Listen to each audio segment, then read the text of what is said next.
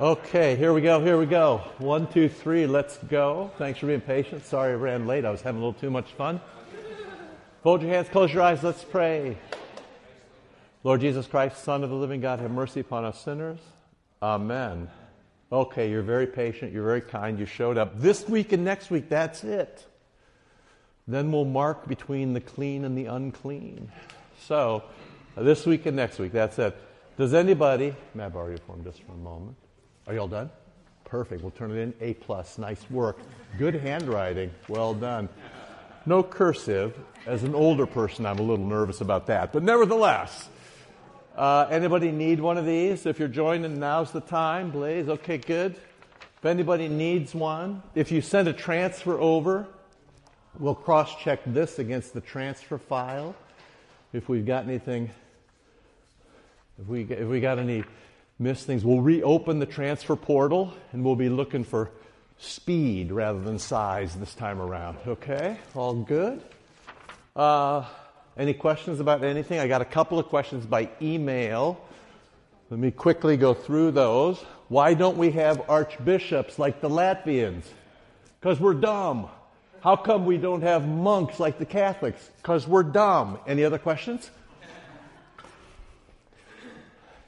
The confessions say, Luther says, I can find the quote if you want, the best way to go is have all the bishops and have them equally. That's a guy who didn't like one bishop being in charge. And of course, if you're going to be suspicious of people, the bishops have given you reason. But um, uh, you'll have to sort it out in your own life. I'm getting ready to retire, so you decide if you want to have bishops. Otherwise, you can have voters' assembly where the most mature person is canceled by the most immature person. And then you can find that in the scriptures if you like. Uh, good luck. So then, um, you know, it's a little like I knew a husband and wife. One was a raging Republican, the other a raging Democrat. This is when there were only Republicans and Democrats. They never voted because they said, why waste the gas? We cancel each other on every issue. So that can happen at a voters' meeting too. Uh, Luther liked bishops, good bishops, but everybody likes good bishops, right? So, um, Monks, uh, you know, why don't we have them? Because the Catholics have them, so they must be wrong.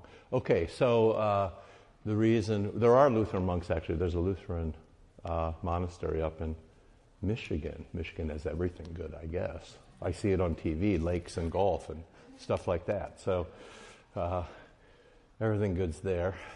Deer blind. Anyway, so um, you know, you can have a monk if you can keep it in the way of the gospel. So sometimes people want to just go away and pray. You need money for that, and then you have to live in community, and that's difficult. As um, Saint Francis could testify, or Saint Benedict, I'm sorry, Saint Francis too, of course.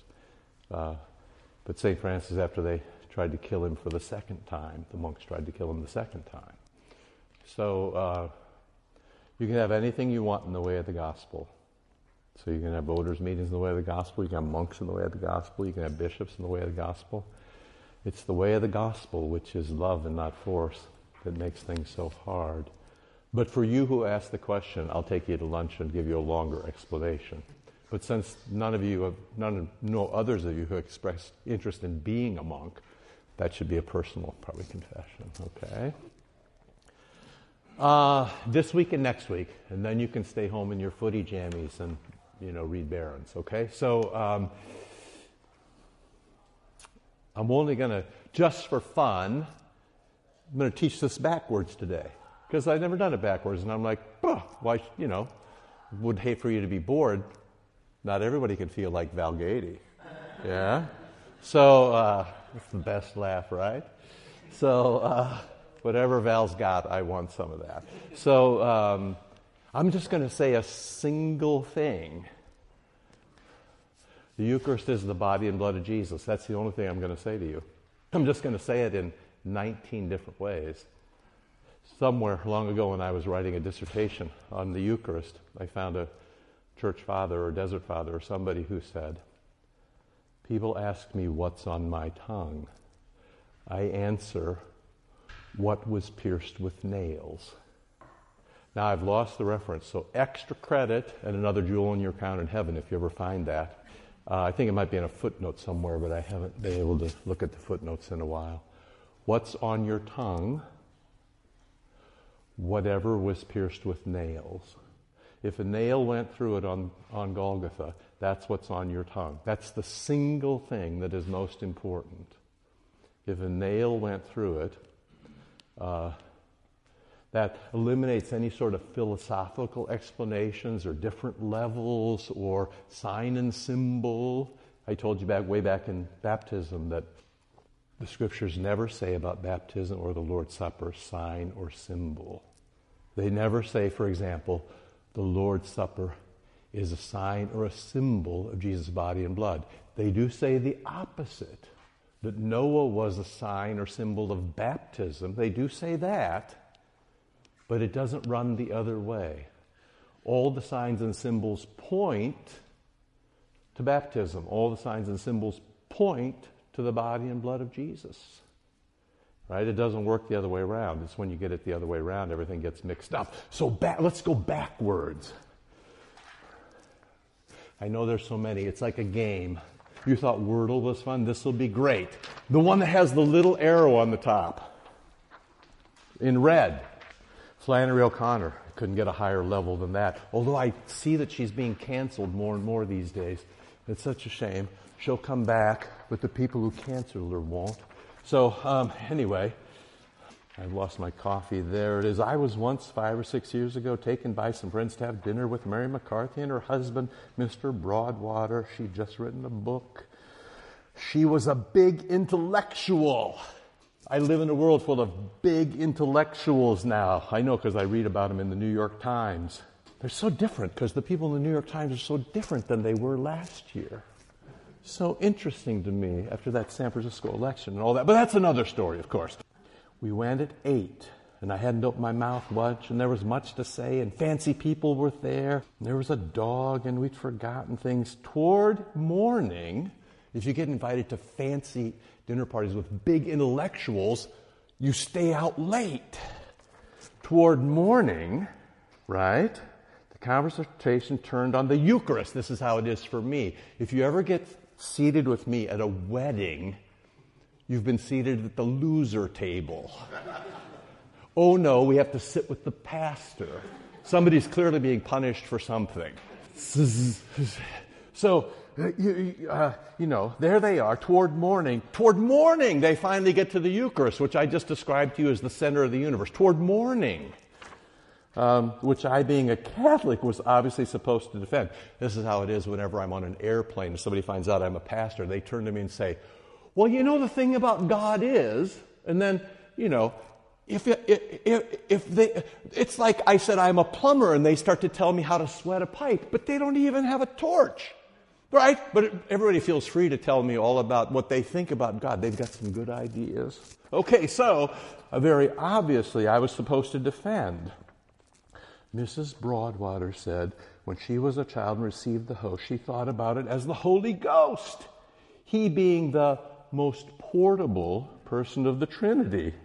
Now she thought of it as a symbol and implied that it was a pretty good one. I then said, in a very shaky voice, Well, if it's a symbol, then to hell with it. Perfect. That's where I'd love to move you to. If it's just a symbol, then to hell with it.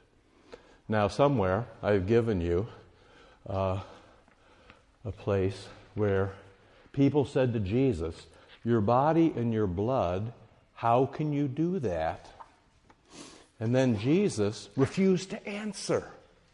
Jesus tells you what it is, my body and my blood, but he never tells you how he did it. That's on the back of this one that says some very basic data on the Lord's Supper. Back around is the text, you can read it later, where people said, How can this man give us his body and blood to eat? To which Jesus never answers. He's not interested in telling you how he does it. He just tells you that he does it. Besides, even if you're a big intellectual, your brain's not big enough to understand how Jesus does miracles. So you either agree with Jesus or you don't. You've got faith or you don't. That's it. Jesus tells you what it is, Jesus tells you when it happens. Jesus tells you why.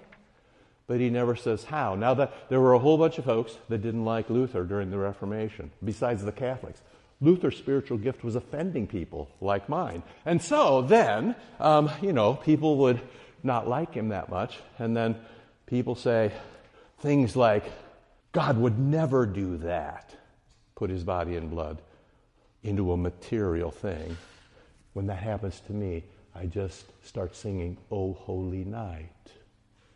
It's exactly what he did at Christmas. He put his himself into a material thing, flesh and blood.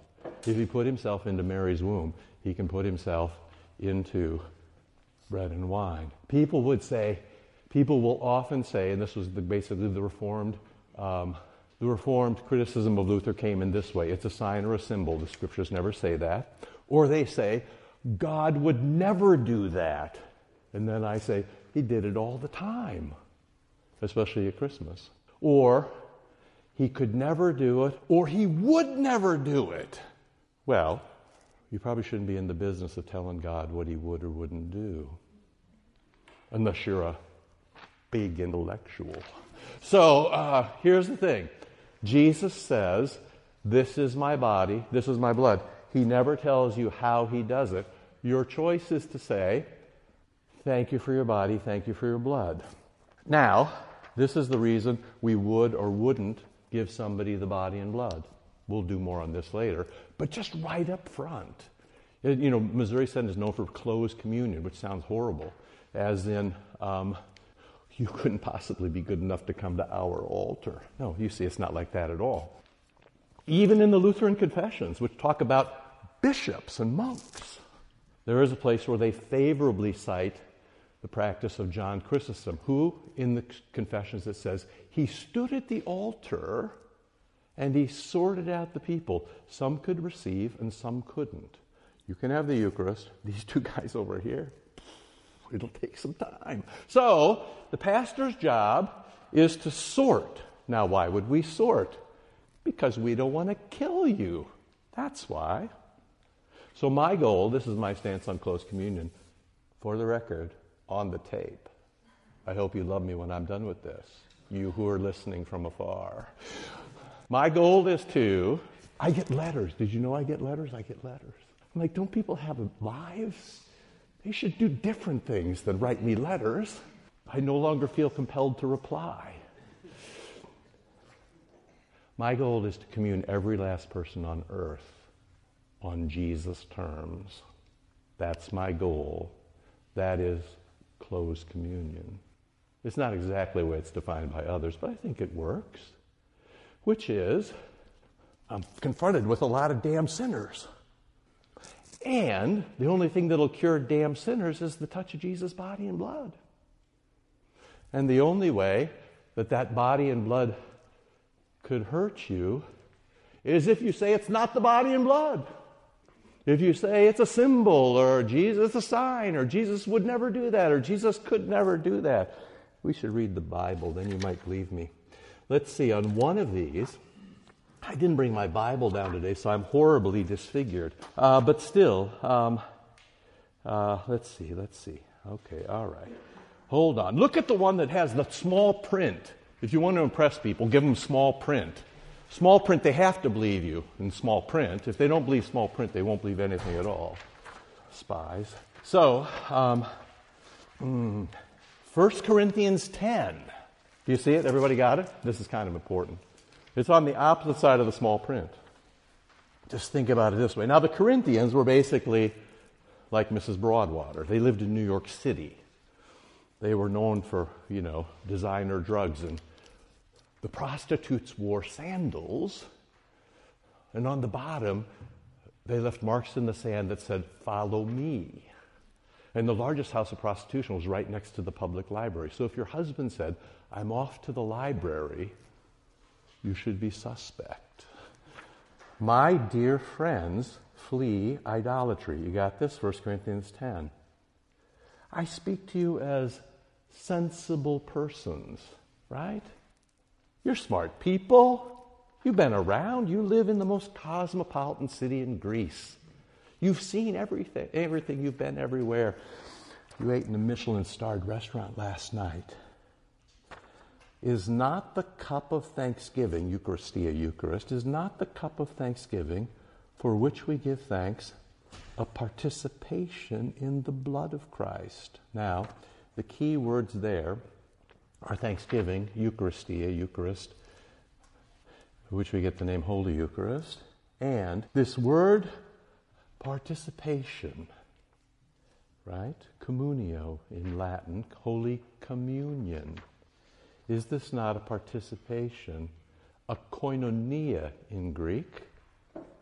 Is this not a participation in the body of Christ? This is a word that means um, to share something, but very interestingly, when it's used at a dinner table, it literally means to eat and to drink. So the broad use of this word is we're all doing it together. Holy Communion. But the narrow use of the word is eating slash drinking, putting things in your mouth. So the literal translation of this text is is not the cup of the Eucharist for which we give a Eucharist. Is it not a drinking of the blood of Christ? There you go. You're sensible people. Everybody knows this. Everybody knows that that cup is filled with the blood of Christ. Wait, wait, hold on just a second. Do you mean the blood that was pierced with nails? Or do you mean a sign of the blood or a symbol of the blood? Or he couldn't possibly do that? Or how did he do that? Or he would never do that? Words mean what they mean until they mean something different. So language works this way language is literal until there's a reason for it to be something else, figurative, symbolic. If you don't believe that, language no longer works. You can test this yourself. If I say to you, Sternad, your pants are on fire, the first thing you should do is look down and get ready to drop and roll. But if you see they're not on fire, it just, might just mean, I really like your pants, right? First, language is literal. Then, if there's a reason for it not to be literal, Sure, you can move on to figurative, poetic, symbolic. Okay. So I just ask you when Paul says to you, you're sensible people, and everybody who's anybody knows this is the blood of Christ, is there a reason for you to say, not blood? As in, just a sign, just a simple, or I can't understand, or Jesus would never. No, no. That's not what the text says. The text says, the cup of blessing which we bless is a drinking in the blood of Christ. And the bread which we break is an eating in the body of Christ. Rhetorical question, question mark. Everybody knows this. Don't you know this? This is like it could be an exclamation point. It's rhetorical. You're sensible people. Everybody knows this. Did you somehow miss it? Did you skip a Saturday morning? Did you sleep late? Did you forget? You never read Luther's Catechism? What is it?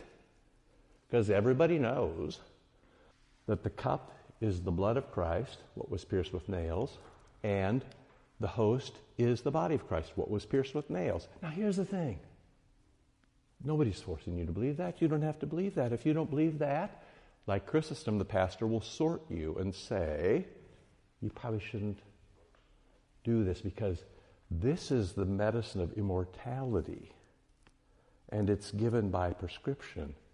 If it works right before you die, I'll try to get to you with what's called the viaticum, your last Lord's Supper.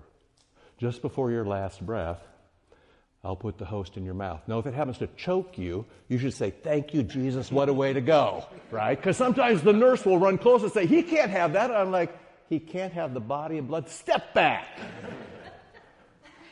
It's the viaticum. It is from the Latin, food for the way, food for the journey. Right?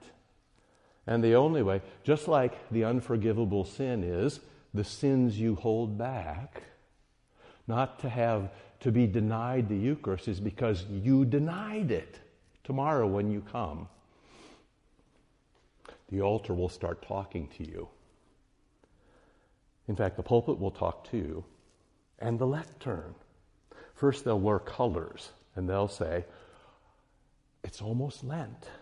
Enjoy the green because it's going to go away. And then, if you look on the altar, you will see two linens. One is, stand up for me, young fella. One is very long. And if you were going to bury this guy, you would put it like this over him. You know, like the Shroud of Turin. He who has ears to hear, let him hear. And then there'll be another one, if you really did drop dead on us, we would put over your face. You know, like the shroud that's in that library in Spain with good provenance. And the blood types match. Sit down. That's as much as you can take at a young age. So you, the, the altar will say, oh, by the way, if you get close and join the altar guild, then you'll be able to see when the linens is off, or, or the linens are off, there are five crosses cut into the stone. You know, one, two, three, four, five. And we did this last week. Why do we kiss the altar? Because it's Jesus. So we kiss the altar, good morning, and then we say, Oh, look, you still have your wounds. One, two, three, four, five. And Jesus says, Yes, thank you very much. I'm glad that's over. But of course, when you get to heaven, you'll be able to see his wounds one, two, three, four, five. So you kiss him good morning, and then you say, It's you. You still have your wounds. Great to see you. And then there is the linen in which he was buried, and the linen which went on his face, and everything is screaming at you body and blood, body and blood, body and blood, body and blood. You couldn't possibly miss it. I mean, if you're dumb as a post, you can't miss the fact that the altar is confessing body. It does that regardless of the pastor. There's no pastor there, it's confessing right now. Right? With candles, Jesus Christ is the light of the world. The light no darkness can overcome. And by the way, how many candles are there? On the altar, how many candles? Six. But that's the devil's number. G, what are you doing to us? Hold on, somebody save G. She's such a nice woman. There's six. But if it's Jesus Christ, the light of the world, then what would you what else would you count? The crucifix. Seven. Wait, wait. And the pastor's a damn sinner too. So if you look closely on the altar, what's the pastor have? crucifix turned toward him because no person should be left without a crucifix. And then six, seven, eight, now you're to the holy number. How many people in Noah's ark? When did you get circumcised, the baby boy? How many times did God speak in creation? What day did Jesus rise from the dead? How many altars on the how many candles on the altar? Oh, it's a conspiracy. Right. Of course, for a conspiracy to work, somebody actually has to care about you, which is why you shouldn't believe all the other conspiracies you're reading about. But this one you should believe. One, two, three, four, five, six, seven, eight. I've lost my coffee and my text. Don't you know? Everybody knows. Don't you know? Everybody knows you're sensible people, you're smart people. You went to the University of Chicago. Some of you have been to law school. Come on. This is easy. You're going to analyze financial documents. You've got your own business. Come on. Everybody knows this. The cup of blessing which we bless is drinking the blood of Christ. The bread that we break is eating the body of Christ. And look what this does to you. There's one loaf, and we who are many are one. So, diabolos, the word for devil, the definition is scatter. The body of Christ, given at the Eucharist, the definition is one. Why are you all in one church? Because you all ate from one body of Christ. There's one loaf, so we who are many, disparate, with different ideas about COVID and different, different incomes and different um, political affiliations and different levels of education and different, different, different. We who are different, this is the one thing we can agree on, and then that'll help us forgive everything else. We're one loaf, we are one body. And then this Consider the people of Israel. Do not those who eat the sacrifice participate in the altar? Participate means agree, confess, give allegiance to. So now, this is why, if you start coming to church here, next Christmas, you can't go to the Holy Supper once a year at your Baptist grandmother's Baptist altar. Because I need more hands. I'm old. Remind me that I put this here. Your altar says body and blood. We had that before Airbnb. There's little crosses there, and there's linens there, and there's colors, and there's candles, and there's crosses. Body and blood, body and blood, body and blood. It's screaming body and blood. You'll go to your grandma's Baptist church. Now, this is nothing against the Baptists. We just wish they'd come to the Eucharist on Jesus' terms. And they have a table, not an altar. You know, an altar is a place where you kill things, where you make a sacrifice. The technical definition of sacrifice is you separate the body from the blood. You know, you separate the body from the blood, and then when you touch the body and the blood to the people, the people are cleansed. I once gave a lecture at Wheaton College where I noted that at the Passover, when they separated the body and the blood, then they took it and they put it on the doorpost and the lintel, which, of course, if you pay attention, makes the sign of the cross. And then the angel of death passed over, and it was because the blood touched the doorpost and the lintel that they were saved. One of my proudest moments is every year when I go back to the same room and I look up and I see the janitor still hasn't taken it off eight years later. Yes! my own little guerrilla movement. Anyway, back to your grandmother. She's got a table, and then, then she will say, Well, we've got this cup here, or and we've got this bread here. And just to be clear, the pastor will say, if he's an honest man, as I, and I've been places, and I appreciate this so when they say this. Just to be clear, we're just remembering what happened, and this is not the body and not the blood. To which you say, You're exactly right. That is not the body and that is not the blood. And so there's no flippin' reason for me to go up there because the blood touches me and it saves me. So at Passover, they took the lamb, they slit its throat, they gathered the blood, they painted it on the doorpost and on the lintel. They ate the body, and death passed over. Right? In the same way, after they got out, it's uh, Exodus 12. Exodus 24, um, you know, after they've been through the Red Sea and they get through and they get the Ten Commandments, and then Moses comes down from the mountain and says, Hey, you all in on this? And they say, Yeah, we are in Exodus 24. They make the sacrifices, they take the body, separate it from the blood, and then Moses takes the blood and he splashes it on the people. And when he splashes it on the people, they are become are marked as the people of God. The touch of the blood. So this is way back to where I started. If there's no body and no blood, then to hell with it. It doesn't do anything. It's only when Jesus' body and blood gets on you, when it gets on you, like your baptism, when it gets on you, when it touches you, the gospel is touch. You see how everything's kind of coming together now. And faith agrees. You touched me. You saved me. You get the credit. I can't do anything. If I turn into a monk, I'll still say, You touched me. You get the credit. And I won't get paid for masses. Okay, so if you start to go to the Eucharist here, then when you go home with your grandmother, you have to say, I love you, but, and I bought you a very nice new house coat again for Christmas.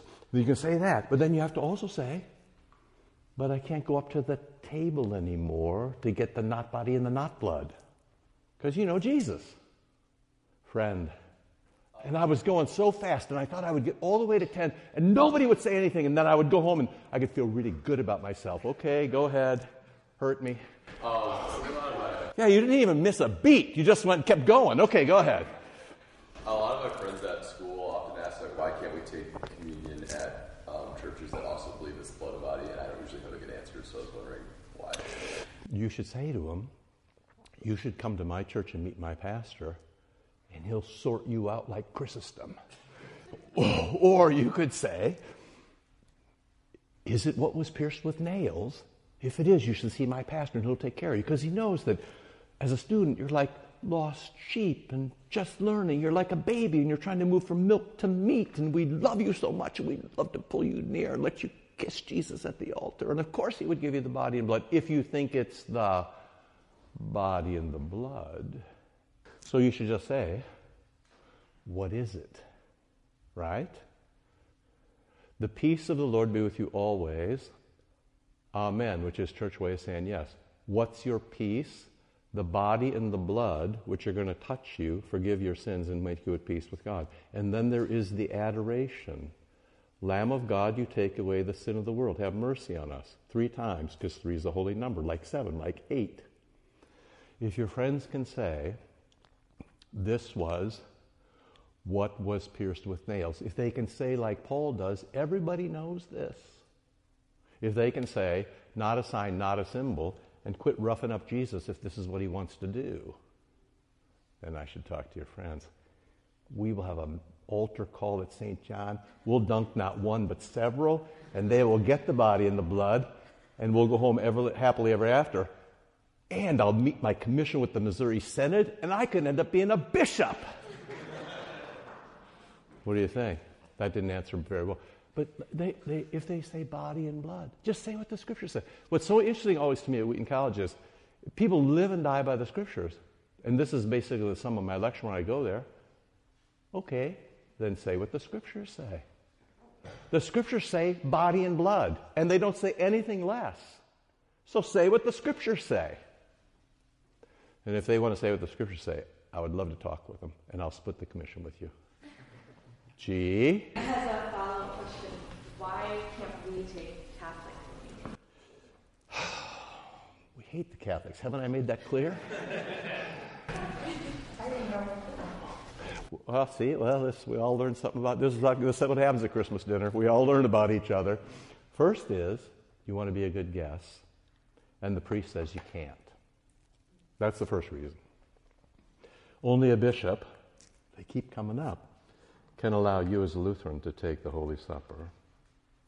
So, um, one, you can't do it because the bishop says, because, because the priest says you can't. Now, sometimes priests will say, a soft spot, you go to an uncle's funeral in the Catholic Church, and he'll just kind of say, yeah, I'll come. Man, that is not how canon works, law works. That is not how the bishop works. I'm not even Catholic, and I know that's not how Catholics work. Okay? So, first is, wherever you go, be a good guest, right? And we ask the same thing. We ask people who would come here to be a good guest. Some people walk in like they own the place. And I'm kind of like, yeah, is this how you, you don't even walk in a Walmart like this. Just settle down. One day I came in. This is no lie. The things you learn as a pastor. There was a baptism for, all I can tell you is that the groom was still slightly drunk and had green hair because the night before was St. Patty's Day. And they were there with all their friends and they got, but you know, this was, I was new and this was family of the congregation and this was a lost sheep and Jesus loves the lost sheep and will you baptize the kid, my grandkid, because you don't know my kid's drunk out beside before the night before. Yes is always a good answer. But I come in and I walk in, there's this woman at the altar. She's taken off the six candles and the crucifix and the linens, and she's putting on a quilt with all the family names on it. And I said to her, Ma'am, what are you doing? But I had to say this new because you know we have a voter assembly and pastors can get their butts fired. You know how this works. We don't have a bishop. This could be the end of me. They're a good standing family. He's got green hair and he's slightly drunk. He might take a swing at me. And of course, then you have to think about the baby who, despite his idiot father, still needs to get baptized. I said, Man, what are you doing? She said, Well, I'm rearranging things for the baptism. And I said, You you can't do that. And she said, We always do that here. Yeah, me too. So that was a kind of a tough morning. But we got the kid in the water and they go to another church now, so I guess everybody's happy. Okay, so anyway, be a good guest. I do have a point, it just takes me a while to get there. And, um, you know, the thing is, is, um, you know, we've had three popes in a row that sound like Luther. Kind of nice. Now, sometimes they don't sound like Luther and they've been kind of hard on him, but sometimes Luther deserved it. Okay. There are three or four Eucharistic prayers that the Catholics pray. We could probably pray two of them, maybe three, but there's a fourth one that talks about how it's the priest's good work, and this is what Catholic, this is what Lutherans, and it's almost a trope, but it's still there, and it's in a prayer. And when it's in a prayer, you have to take it seriously because it's in the liturgy, and that doesn't change. There's still one that says, you know, this is the priest's good work on behalf of the people, and accept our good works and save us. You kind of go, way back to the first lesson. The Reformation was fought on a single issue whether God does everything or God does some and we do some. If there's ever a place where God isn't doing everything, flee. And so um, it would be nice to be able to go to a Catholic order. I often say when priests give me the, oh, you're Lutheran, I always say, I am. And you kick us out. And if you ask nicely, we might come back. That's my standard answer for bishops, too. But, uh, you know, um, sure, it would be best if we were all together. Stop saying dumb things. If you stop saying dumb things, we'll happily come back. And that's the truth, right? Stop saying dumb things like you work your way to heaven. Don't say dumb things. We can put up with Will if he said dumb things. In fact, you spend most of your marriage helping him not say dumb things, am I right? Which is how I spend most of my time being a pastor, helping people not say dumb things. Maybe Will and I will graduate together someday. It'll be beautiful. Nice question. Keep going. Okay, you're just like, I feel like I'm Jen Psaki. Go ahead. And then just one more. I have just one more. Yes, go ahead. Yes. When can children take communion? I see. Nice. So, what's so interesting to me is do you know the phrase, they kicked our butts? Would that mean anything if I said to you? Because when we started doing this, and Pastor Nelson sort of took the lead after we took, you know, regularly other Lutheran pastors just kicked our butts. In fact, it was so we were so kickable that we would call ahead. People would say, "We're going on vacation." You think as a pastor you've died and gone to heaven. When somebody says to you, "We're going on vacation. We're going to stop here on Sunday morning, go to church at 10 a.m." Will you call the pastor and give him a heads up and tell him we're a okay? And by the way, tell him our kids want to commute too. We would call too, right? And of course they would say, "Who the hell do you think you are?" Of course, they'd never been in this class. And you know what? I would bury them in paper too. So here's what, here's what I would say. They say, We're not going to commune your kid because they haven't been through confirmation. I told you about my grandma Bruzik, right? Yeah. Your kids didn't have to sit in front of the congregation on a 85 degree day in a small country church in Iowa all by themselves and answer 437 questions in German. How could they possibly commune? And then even though we're supposed to have this altar and pulpit fellowship, we're all collegial and we all trust each other, they don't commune our kids. And then the kids say, What's wrong with this church? Which, of course, they're about 10 years early because when they're like 16 or 14, they're saying, What's wrong with this church all the time? You just don't want to add one more on top of that. So, when can they start having it? They can start having one when they can say smart things and not dumb things, like when they can tell the difference between Wonder Bread and the host. So if you hold up a piece of bread and they say, What's this? And they say, Wonder Bread, and you hold up this and they say, Jesus, they're just about there. Now, that's good Lutheran practice. Even Luther did this. I've given you it on a piece of paper, so you know it must be true. Did I give it to you again this week? You know, I can't, I'm, you know, Come on, did I not give you that one? I gave it to you last week because somebody. Oh, no, that's the wrong one. Because somebody gave. Okay, so anyway, last week. You still have it? No, that's Emmaus. That's another whole other thing. So, uh, last week I gave you a sheet of paper. I give it to you again. Somebody went back and asked this very question. They said, in anticipation of G, let's ask when people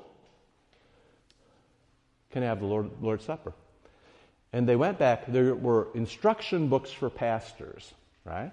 Printing press came, pastors weren't very well educated. There were instructions, like checklists. In Luther's time, in Luther's church, the first quote is from Luther's pastor, Bugenhagen. Kids were getting it at five, six, seven. Then they read the one in Denmark, a little farther north, a little later. Six, seven, eight. Then they read the next one, seven, eight, nine. Then the next one, nine, ten, eleven. Why were they doing that? Because the Enlightenment was coming. And the Enlightenment was about scientia, knowing things, not fiducia, trusting things. So the Enlightenment comes, and how would we know if you're fit to take the Lord's Supper? You got to answer 432 questions. Because you know it's about data dump, it's about knowing things. It's about having a big intellect. Right? As opposed to what do the scriptures say? This is my body. Amen. Which body? The one that nails went through. This is my blood. Which blood? The blood that came from my side. Amen. Amen. It's yours. So, Pastor Nelson every summer runs a stealth course. G can start to come this year. You'll see Pastor Nelson in a sumo suit and dive headfirst into water with goggles on. Anyway, he runs a, he, we have a summer thing with um, pastors, parents, and kids. And we start to talk about the Eucharist, but they don't really know. We start to tell them stories. And then, at some point, a kid will go, He's talking about the body and the blood at the altar.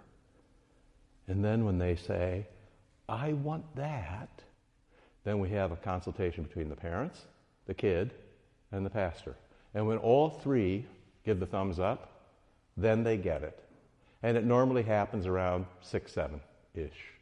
It has gone lower, but I would just tell you a couple of the five year olds recited for us the entire liturgy from memory, both halves, and the Eucharistic prayer from the proper preface to the benediction. So if you can do that, no one can say Jesus is Lord without the Holy Spirit, right?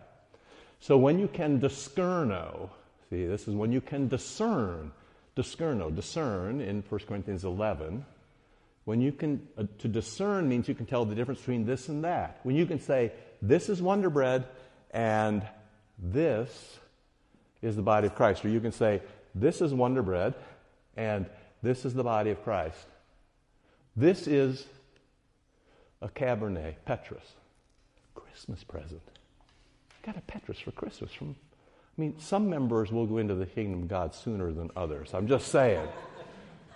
this is wine, and this is the blood of Jesus. Which blood? What was pierced with nails. What does it do? Forgives my sins. What does it do? Makes us one body. What does it do? Strengthens me for the road ahead. What does it do? Guarantee my forgiveness, my salvation. Theodore of Mopsuestia. The Eucharist is your ticket to the, res- to, to, to, the ticket to the resurrection. When you get to heaven, you should, a couple of things, you know, if you have hair, some people, you, and let them see where your baptism was tattooed, and then you stick out your tongue, and they will see where the body and blood were placed, and you're in. You won't have to say a word.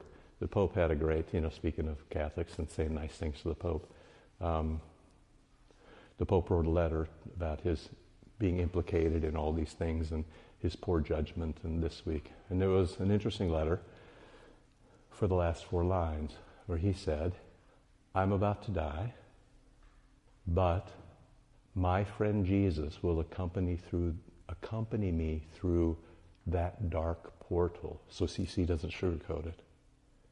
Through that dark portal, my my friend Jesus. He is my, and he used the word for the Holy Spirit, paraclete. He is my advocate and he will speak for me. And then you kind of go, huh, I'd like to commune at that altar if they would just ask nicely. So, okay. What else? Questions? Please. To get a little bit more technical, just as a word and not I went to confirmation. I was Missouri Synod Lutheran. Oh, no. So I'll write you a sympathy card later. Yeah, what happened? Well, Yeah. in a service, it would always be this is in with and under. This is Christ in with and under the body and blood. So what if They'd say that out loud? yeah. Wow. No. No, I just never heard of things. Did they baptize kids? We baptize you in the name of the Father, Son. Oh, just kidding. Okay, so um, no. Hey, I'm a little punchy. We've been doing this for like five months. It's just it's only one more. Stick with me. Uh, you know, in with and under. So there's every, you can say everything a law way and a gospel way. So let's put the best construction on this eighth commandment. He would actually hold it up and say, "This is the body of Christ in with and under." Like for the words of institution, but like a diff- in a different part of the liturgy. Yeah, yeah, yeah. Man, I, you know, so here's the thing. Um, as long as it's not in the words of institution, my heart rate goes way down, right? I think we can talk about that too if you want, but your pastor loved you. He was trying to say to you, you're a very nice person. And I'm sure you'd like an explanation. But I'm just a pastor, and I went to pastor school. We never talked about how this happens. But I can tell you what it is. It is the body of Christ that was on the cross, in with and under, which is how, how are you going to talk about these things? How are you going to say, hey, Kate, this is Jesus, right? How are you going to talk about that? Well, you're going to say, well, Jesus put himself there and he, he's in there, but I can't really see him. And I get the bread and the body, so they're with each other, sort of holding hands in with and under is like he's under, but he, you can probably say it over too. He's around there somewhere, right? It's a way of saying he's really, really there. And so you get this notion of real presence.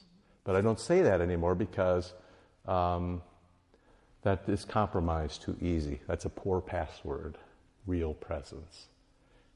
Zwingli once said, I can say body and blood as, as well as anybody, but everybody knows I don't mean it. Can I go? Ah. Like saying to your wife, I promise to be really faithful to you. I could say be faithful as well as everybody, but everybody knows I don't mean it. You want to be in a relationship with that? I, you know. So anyway, in with and under is a great, and it's in the catechism, of course. It's a great way of saying he's really, really there. But you have to go a step farther. Real presence doesn't get there. You want to say, he, it's, He's really, really there. You know, He who hung on the cross and was pierced with nails. So say nice things about Him before you say bad things. But later, if you want to say bad things, call me. Well, yeah, sorry. I didn't mean that. I want to go to the Eucharist tomorrow. Okay, what else have you got? Questions about anything? See, the whole point is. Um, it's the body and blood of Jesus, so your world revolves around it. When I say to people, uh, you know, that you might have curiously and thankfully said, you know, why do people only preach 10 minutes here? There's a couple of reasons for that. One is, not that many people have 10 minutes worth of stuff to say. I think I've proved that to you this morning. Second is, um, the pastor's not the big deal. You go to church. Now, here's the thing Lutherans are all over this, and especially pastors. you know, it's like the sermon is the big deal. I'm just telling you, I've had a lot of bad sermons, but I never had a bad supper. I can give you a bad sermon, and if I just follow the directions, you're going to get the body and blood of Jesus. So I'm not the big deal. The sermon's not the big deal. The sermon important it is because the scriptures are sometimes difficult to understand, and other times we just need simple things repeated to us. So 10 minutes or less, a thousand words or less is the rule for everybody. A vicar gets 800 or maybe 700, or maybe we can't stand it. Maybe it'll only be 600, but it'll you'll get something, right? The other thing is, is because it's completely predictable. You can put your watch on it, except for the baptism tomorrow, which will take a little extra. But in a normal service, it's going to be 59 and a half minutes plus or minus a minute. Right? Now, why do we do that? So your six-year-old, or G, um, or I'm sorry, or Johann, I didn't mean G, or Johann, can sit still, watch the kids. It's complete, the liturgy is completely predictable. If it's predictable, what? They know it has an end point. That means they know they can hold on, and they see their friends holding on. They don't think to themselves, even at a young age, won't this guy please just shut up so I can go get some donuts? Why would I put your kid through that? It's 59 and a half minutes plus or minus 60 seconds. And so um, the pastor is not the big deal. And so you get that. Now, sometimes Lutherans rebel against that, but um, I give you this thing from Löhe, who was as much a founder of the Missouri Synod or a leader in the early years as Walther. He's on both sides, right? And he says, the whole, it's one with the preface on one side and then prayers on the other. The whole of Lutheranism is now contained for me in the sacrament of the altar. Me too. Where all the chief doctrines of Christianity, particularly those highlighted by the Reformation, have their focus. And if that's not clear enough for you, turn it over on the other side where he says, This is now the chief question. Because somebody said, You mean I can't preach two hours? He's like, No, we want to have the Eucharist before everybody's worn down by your incessant babbling because you know you're not heard from many words. But wow, I got to go to confession before morning. Okay, this is the chief question in Lutheran Church. If you're going to force me to ask it, this is like asking people, sometimes diagnostically, I say to people, you know, what's more important, Good Friday or Easter? Just so you know, if you're forced to it, say Good Friday. But uh, what's more important, the altar or the pulpit, the pastor or the supper? The question is easily answered. In the Lutheran service, not the sermon, fallibly produced by a fallible man and only worth anything because the Holy Spirit gets busy, but the Holy Sacrament is the greatest ceremony. The sermon leads to the Holy Meal, since it directs the Christian to a fervent mystical union with Christ. You don't see any of the pastors kneeling down when I'm going to preach. But you see them all kneeling down when they're going to go to the altar. Therefore, the altar is and remains the most important location, both for the Lutheran church building. So, I told you last week about how they used to drop the rock, level the top, and build the church around it. And classically, there was no, and you'll still see this in Lutheran churches of an era, there's no basement under the altar. The rock goes into the mud, and that's where the sacrifice is made. You drop the rock in the mud. I actually, where Kendall was ordained, I preached his ordination. I got a placemat, which is how you learn things about people, right? And on the placemat, they had all the history of the things that had happened in the church. And the very first thing was a crane holding up a rock, ready to drop it down in the mud so they could cut the top off it and build the church around it. I thought, hallelujah, I'm somewhere where Jesus actually lives. That's amazing stuff. Therefore, the altar is to remain the most important location. And here, of course, it is, right? It's in the center of things. The most important location for both the Lutheran Church building and the appointments of our worship edifice, since it gives purpose to the entire holy room. It's a holy room, and what's the purpose? To make people holy, to forgive their sins.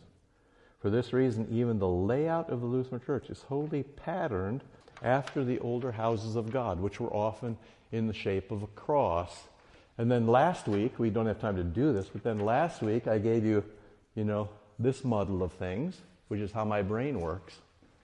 Um, but I told you once before when you walk into the church, you're walking on the road to Emmaus, right? So you're in procession with Jesus. And Jesus does to you exactly what he did to the disciples in, in Emmaus. He walks with you, and then he talks to you from the lectern, and then that gets explained to you. He opened their hearts, right? So the pastor stands in the person of Christ and he opens your heart and explains what happens. So you get procession, and you get uh, scripture, and then you get a sermon, and then you get a Lord's Supper along with a prayer. And then what happens? the body and blood is there and he disappears. You know, he disappears into the bread and the wine, in with and under. He disappears into the chalice and onto the paten. And like Jesus, even though he ascends to heaven, he never really leaves us. You may not see him, but he doesn't know it doesn't mean he's not there. My guardian angel is right here. I'll introduce you later. And yours is as well. There's all sorts of things in life that you don't see. As Pope Francis said, the scientist sees reality, the priest sees beneath reality. The little prince. The next good thing is over the horizon. But of course, nobody can see over the horizon. So, when you come here, you are bending your knee to confess that the body and blood of Jesus, the same body and blood that once hung on the cross, is about to be hung on your tongue. And when Jesus touches you with his body and blood, everything good happens to you. I knew a pastor once in Nebraska who got defrocked because a young boy came up to him after the he came up to him uh, after the service and said, "You're Jesus," and he said, "That's right." And somebody heard that, reported him to his district president. He was put out of the ministry for that. That doesn't understand the ministry. Chrysostom. When the priest appears before you and holds up the host, it is not the priest, but Christ Himself who communes you. So tomorrow, and we try to train your kids, you know, old dogs, new tricks. It's harder when you're older. But what will happen is the pastor will display the host in front of you, the body of Christ. And then you say, Amen, which is, that's true. Catechism, yea, yea, it shall be so. The body of Christ, Amen. When you say Amen, then he puts it on your tongue. Now, not everybody says Amen. Every week, somebody's weeping. Every week, somebody is distracted. Sometimes people have never been taught. We're not going to not give them the Holy Supper because they don't, you know, tick every box. The body of Christ, Amen. The blood of Christ, that's right, true. The same blood that poured from Jesus' side on the cross. What was pierced with nails? Amen. When you say that, you are then worthy to receive it because you know that when it touches you, it'll do to you what it did to everybody else when Jesus touched them. The blind could see, the deaf could hear, the lame could walk, prisoners were released, and sins were forgiven. It's a new age. It's a new day. You're a new person. Let's go. And out the door you go. I was once in St. Mark's Cathedral in Venice, which is, mm, I think, my favorite cathedral in the world.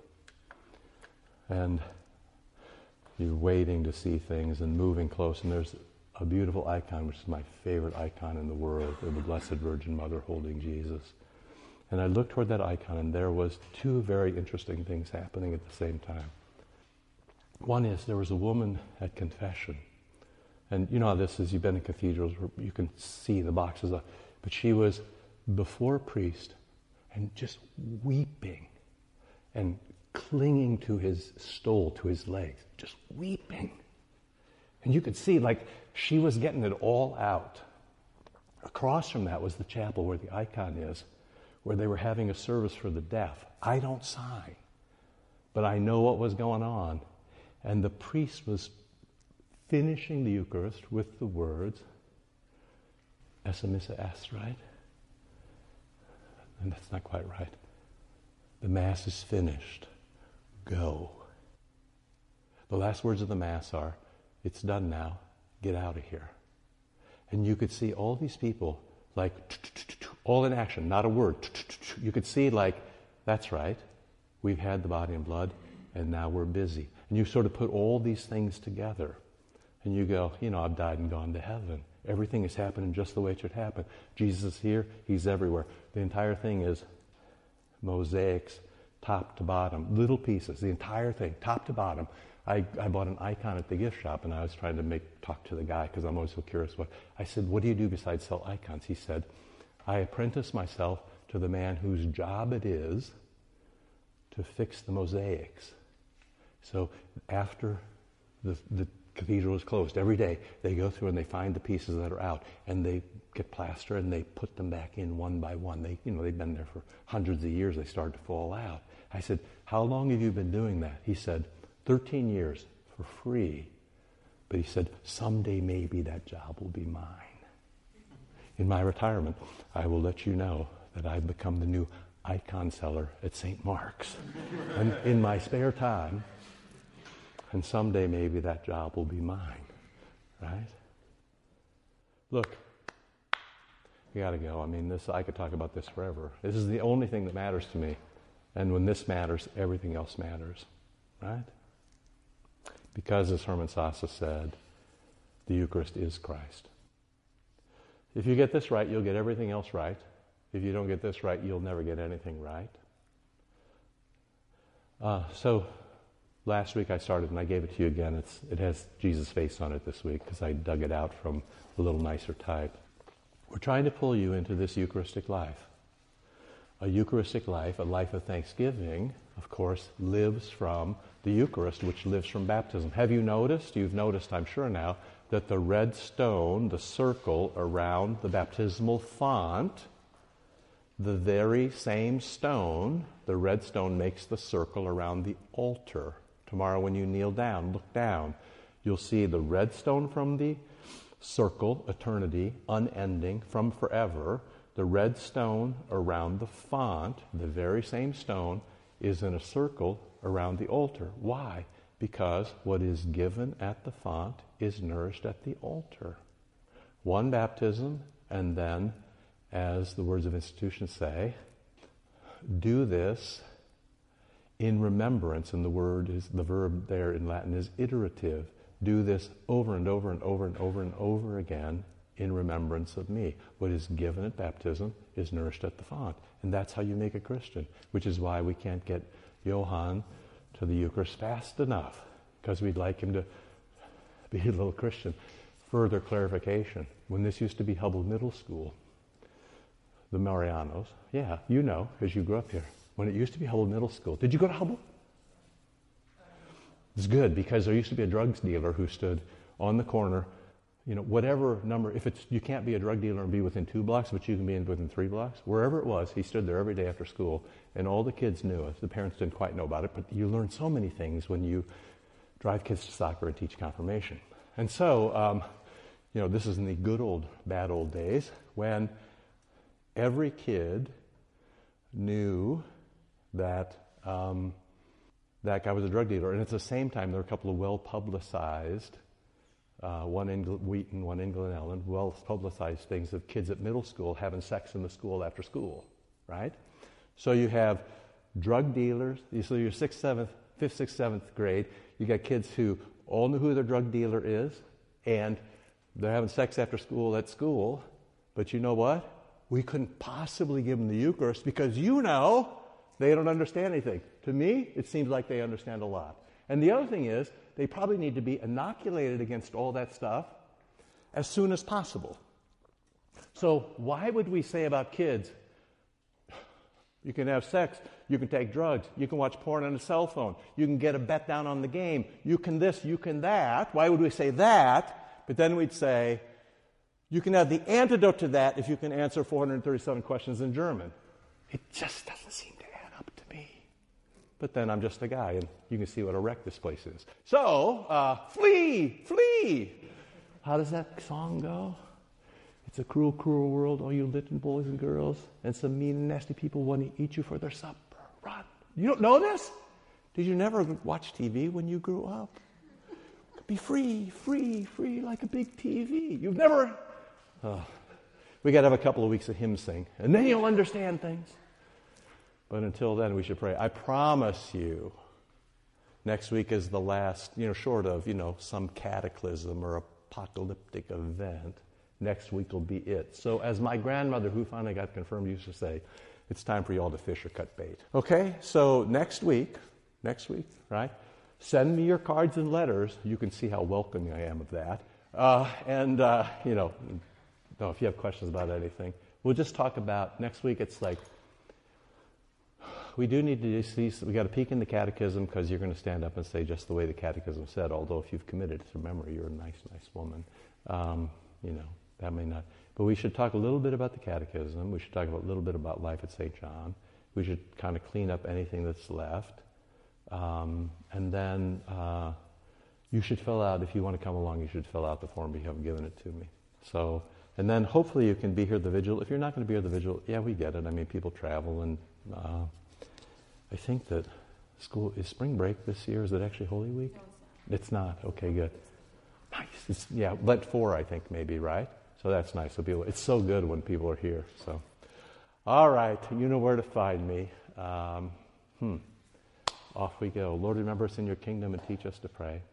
Our Father, who art in heaven, hallowed be thy name. Thy kingdom come, thy will be done, on earth as it is in heaven. Give us this day our daily bread, and forgive us our trespasses, as we forgive those who trespass against us. And lead us not into temptation, but deliver us from evil. For thine is the kingdom, and the power, and the glory, forever and ever. Amen. Okay, thank you. See you soon.